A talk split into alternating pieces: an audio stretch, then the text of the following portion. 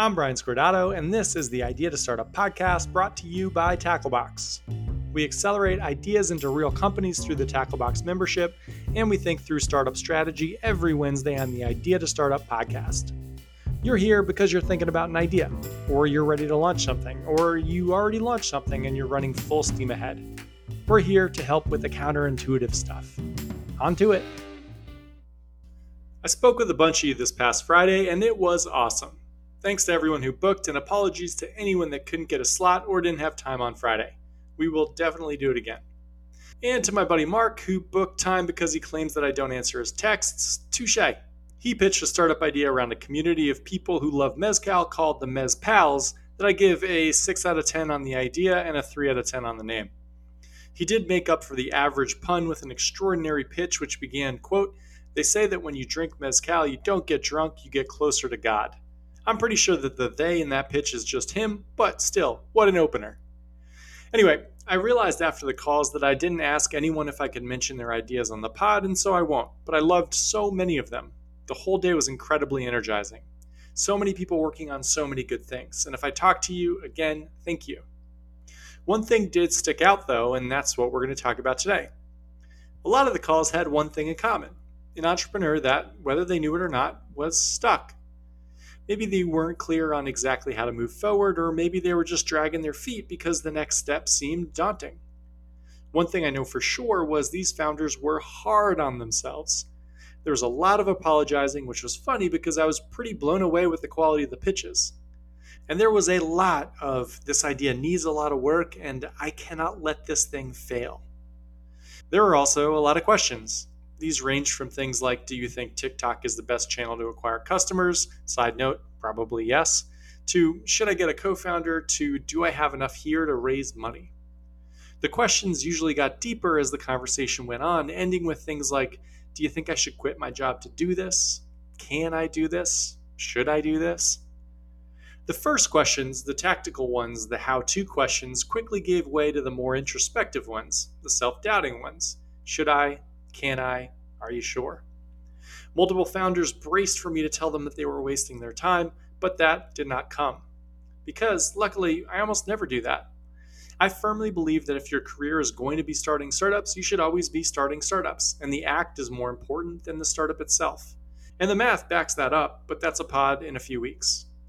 I'll definitely help with things like tactics and focus and customer and pricing and all that, but you don't get to being a good writer by stopping writing, and the same goes with startups. Back to the founders. When I probed a bit on why these founders hadn't taken certain steps already, if you're curious about whether TikTok is the right channel, pay five TikTok creators 50 bucks each to test videos. If you're considering a co founder, look for one, then work with someone with promise for two weeks. If you're wondering whether investors would be interested, pitch them. I heard a lot of, well, I heard great things from customer interviews, but then I ran a Facebook ad with a landing page and no one signed up, so I'm pretty discouraged. Most founders I spoke with had tried something, it just hadn't worked, and that had stung. Now they were consciously or subconsciously on a quest to never do anything that didn't work again. I get this instinct. Most things in life are not like startups. For most things in life, you can find the information you need to make a decision with a pretty high level of certainty can I afford X house can be figured out with an Excel formula and some projections. And for most things in life, if what you do doesn't work the way you'd planned, that's bad. As my dad always says, the bridge falls down. But in startups, the exception is when the bridge holds up. Most of the stuff you're going to do will fail, and the characteristic you need is resiliency. The best entrepreneurs are cockroaches. They're Rocky fighting Mr. T in the 12th round, shouting at him, You ain't so bad, hanging around until something with a low probability of working out finally does. That reference might be a little niche, but I feel like Rocky always plays. Anyway, this means the best entrepreneurs absolutely need to do one thing. And if you only get one thing from this episode, this is the thing to get. Entrepreneurs need to separate decisions from results. Startups are the land of good, solid, correct decisions leading to undesired results. In the real world, my advice is very different. Results and decisions are closely linked, but not here. The result of that person's Facebook ad was no signups, but that doesn't make the decision to run the ads a bad one, and it doesn't make the idea any less likely to succeed. In fact, it makes it far more likely to succeed because you learned one customer, one channel, one message that doesn't work. You're that much closer to the one that does, and you'll be faster executing the next test. And for reference, most startups we work with have to test at least five channels and five different messages before they can reliably acquire customers, and sometimes it's a lot more. Often, this happens before they can acquire a single customer. One of their first 10 tests will work, nine won't. So the result of the nine tests was bad, the result of the one test was good, and the overall result for the entrepreneur is incredible because now you can acquire customers. Hitting on one out of 10 is a great outcome, which again just isn't natural. It's not how humans operate in any other scenario. We mostly gauge the quality of our decisions by the quality of our outcomes, which leads entrepreneurs to getting stuck a lot. We judge ourselves based on the results we get, not the decisions we make, and so we get timid after a few things don't work. We doubt ourselves and we get overwhelmed, which is the death nail for your business. Because again, if you get bummed out by your first Facebook test or you put too much pressure on your first landing page, you'll never get to the third or the fourth or the ninth iteration, the one that would have worked, the one that would have changed your life. Luckily, you're not going to let that happen because we've got a framework that won't let you do it. We call it the sure versus unsure framework, which, as I'm saying that out loud, I'm only now realizing is going to remind a ton of people of that deodorant commercial from back in the day. But we're in too deep already, and that's the name. We've used it with founders to help them get unstuck and to stack good decisions that make progress that'll eventually lead to the results they want. I've got three stories to tell you today that'll help you ingrain this simple, I promise you in no way deodorant related framework. Then we'll use it to help someone working on an Airstream startup get unstuck. And to do all that, we'll have to first start on an island outside of Charleston, South Carolina, in the year 1992. Every summer growing up, my family would spend a week or two on an island in South Carolina. It's gotten ritzy now, but when we were going in the late 80s and early 90s, it was anything but. There were a few golf courses and eight miles of nearly empty beach. The land along the beach was basically wilderness. There was a company that'd take you on Jeep rides through that wilderness, and the rumor was that every once in a while people would catch a glimpse of a Black Panther. A quick Google from current day Brian lets me know there probably were never any Black Panthers in that, quote, jungle, but eight year old Brian was captivated and figured it was teeming with them. That island was heaven on earth. My family would usually drive down from New York and we'd bring our bikes. My sister and I would ride all over the island, exploring every square inch, which included a ton of lagoons. In these lagoons were alligators, big ones. We'd watch them float completely still for hours. Then, when they saw something worth swimming for, they would move unfathomably fast, creating no wake, no warning. It was terrifying. I'm scared just thinking about it. We never got within 10 feet of those lagoons. One day, we were riding along a path on the golf course when we saw two local kids on the edge of the water. We pulled up our bikes to see what they were doing. One kid had a scuba mask perched on the top of his head and a mesh bag in his hand. The other had a string. As we got closer, we saw the string was tied to the kid with the mask and bag's big toe. He was wearing a bathing suit and he was soaking wet. What the heck are you guys doing? My sister yelped. There are alligators in there. There are also golf balls, the kid replied. Tons of them. And the golf course pays us 25 cents for each one we bring in. My sister and I couldn't believe it. But what about the alligators? Well, the kid continued matter of factly, we tie one end of the rope to my toe, and my sister holds the other end. I dive in there and I get the golf balls. If an alligator starts swimming towards me, she pulls on the string and I swim out. It's worked great so far. My sister wasn't about to let this go. But how are you so sure you'll see the alligator? I guess I'm not, the kid replied, but I am sure there are golf balls, and I am sure they'll pay me 25 cents for them. And the strings work so far, so. Then he smiled at us and began wading into the lagoon. Tonight, we're going to talk about risk, about stress, about math, about a framework to make decisions, and we're going to help a guy with his Airstream startup. All after a little smooth jazz. If you've got a startup idea and a full time job and want to test out the former before you leave the latter, come and work with us. Apply at gettacklebox.com. Over 400 startups have tested and built ideas through our program, and those businesses are now collectively worth over a billion dollars. Our program helps you prioritize and execute, and our members and me and the team keep you accountable and give you feedback along the way. Come build with us at gettacklebox.com. Back to it. As far as I know, those kids never got eaten by an alligator.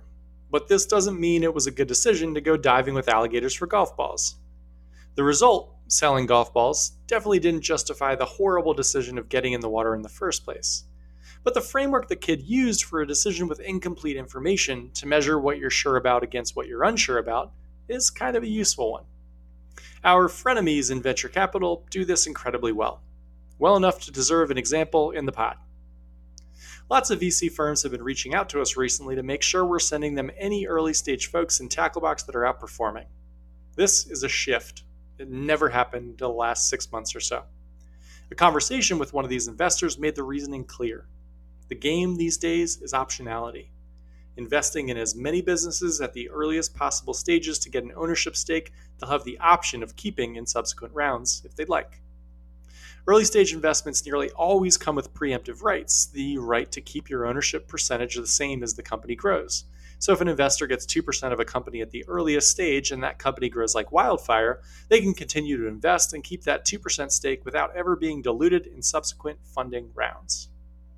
Most of these companies are going to go to zero, but the ones that don't, they'll be able to own a meaningful percentage at the cheapest possible price.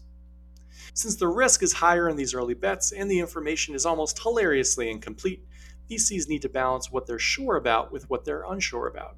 More importantly, they need to weigh those things against the potential outcome. Every VC we've interacted with making these types of early investments is looking for one thing B2B SaaS, or subscription software. Why? In the words of one of these investors, we can get comfortable being unsure about the team or the tech or the market as long as we know that if the product does take off in the way it should, it'll be venture scale. They're sure about the business model being the one they want. The successful state of a SaaS business is a sticky product with low marginal cost that can grow horizontally or vertically or both. They're the types of businesses that get bought or go public. They are unsure about which specific investments in B2B SaaS businesses will work, and they're fine with that. I spoke with a VC the other day who'd had seemingly a bit of a tough run. They'd invested in 10 companies in their first fund, all B2B SaaS, of course, and none had returned money. In fact, all of them had already gone under. But he wasn't fazed at all. I made great decisions, he said. Each investment had maybe a 10 to 20% chance of working out the way I'd hope. He continued. And my process was fantastic. We had over a thousand companies pitch us. Our funnel presented a bunch of investment worthy opportunities, and lots of these founders are now starting new businesses, and we've got goodwill with them. We're likely to be able to invest in their new companies if we'd like. I wouldn't change a thing about those 10 investments. And if we make 25 more decisions like that this year, which is the plan, we'll be in great shape.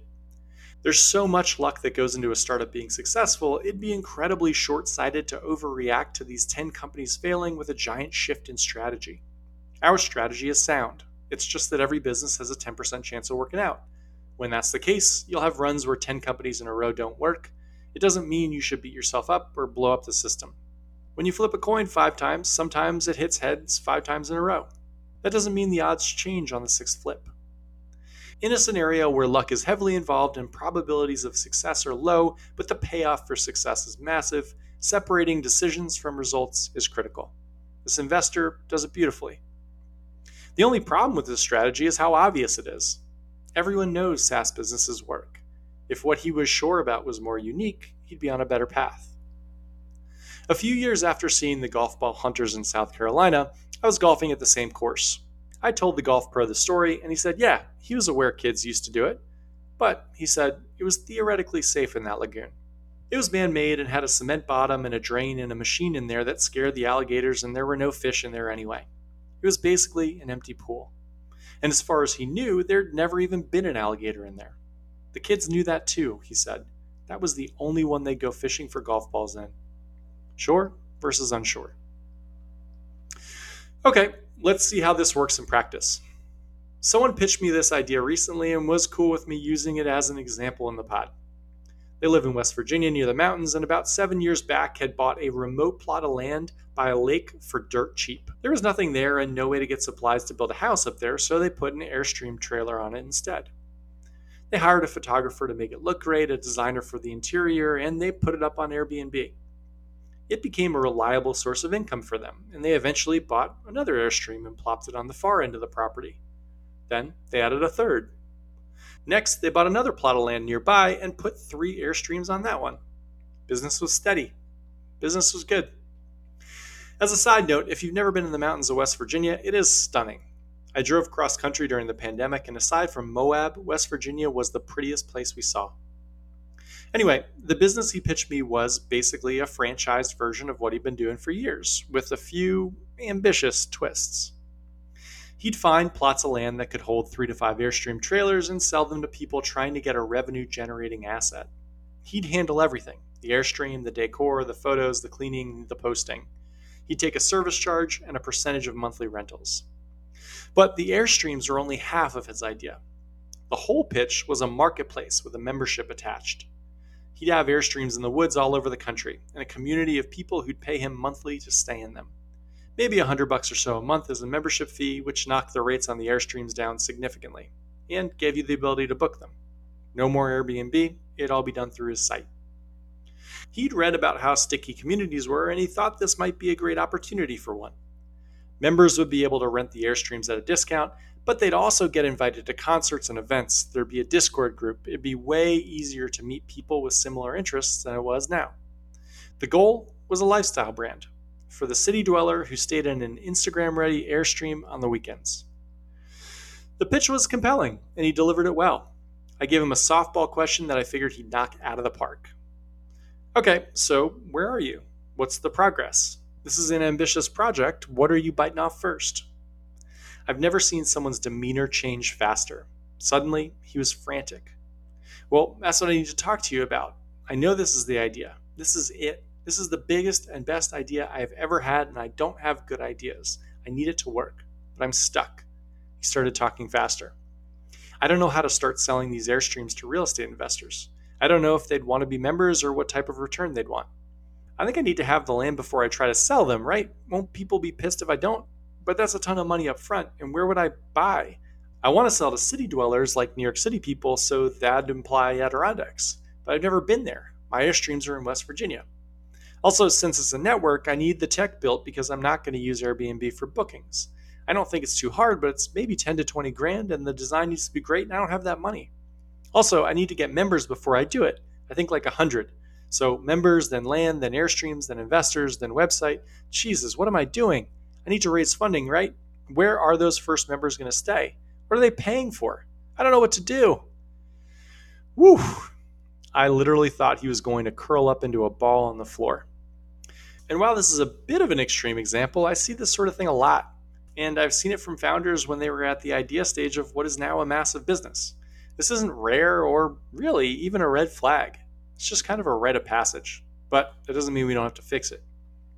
Okay, I said as he looked at me begging for a life raft. Let's take a step back and start with a list of what you're sure about and what you're unsure about. And we did, on a big piece of paper.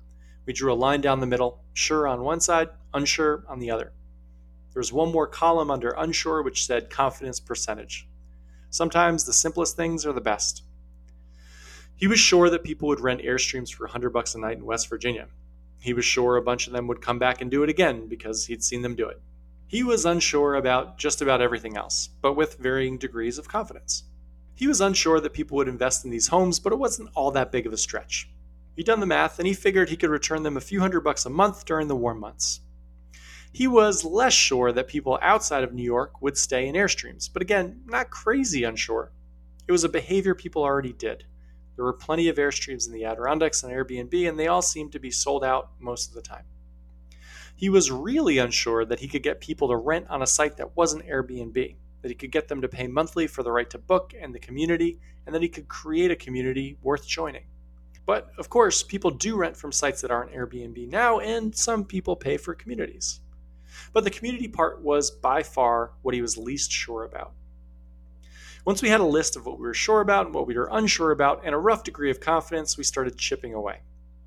The sure versus unsure list can be pretty daunting, especially if there's a lot of stuff on the side that you're unsure about. So, we need to start with the most important stuff. What, I asked him, do you need to be right about for this iteration of the business to work? What do you need to nail that's on the unsure side? Immediately, it became clear the community was fluff, and unlikely fluff at that. It was gone never to be thought of again. Next, we realized what we wanted to test was that New Yorkers would rent Airstreams in the Adirondacks from a site that wasn't Airbnb. So that became the goal for the next two weeks to figure that out. to make a bunch of good decisions that would hopefully help us learn more about this customer and to put on blinders for the rest of the business. I was watching a YouTube video the other day where Alex Honnold, the guy from the documentary Free Solo who climbs up massive rock faces without ropes, convinced the number one Dutch climber to climb a mountain without ropes with him. The Dutch climber had never done this before and was terrified. It is a great watch that I highly recommend, and I will put it in the show notes. Anyway, at one point, the Dutch climber is starting to freak out a bit. He's looking up, he's looking down, and Alex realizes. He starts to calm him down. He says to focus on the single move in front of him. It's an easy move, he says, one an intermediate rock climber could easily do, let alone the best rock climber in the country. Nothing before you matters, nothing after you matters, just what's right in front of your face, Alex says. And you can do everything that's right in front of your face. That's how I think about startup work when things feel overwhelming. So, the Airstream startup feels overwhelming until we break it down. The riskiest part is that people in New York City will rent an Airstream from a non Airbnb site in upstate New York. So, let's see if they will. The likelihood that your first stab at this works is really low, which takes the pressure off. Do the thing in front of your face. I promise you can always figure it out. So, a test for this to learn more might be putting up Instagram ads for an Airstream in upstate New York that exists on Airbnb, but you put pictures of it on your own made up Wix website. When people click to buy, if they click to buy, it'll take them directly to the Airbnb page where they can rent. You can track whether they click, you can get their email, you can talk to them. Maybe you directly message people who have posted pictures of themselves in upstate New York in Airstreams or cabins.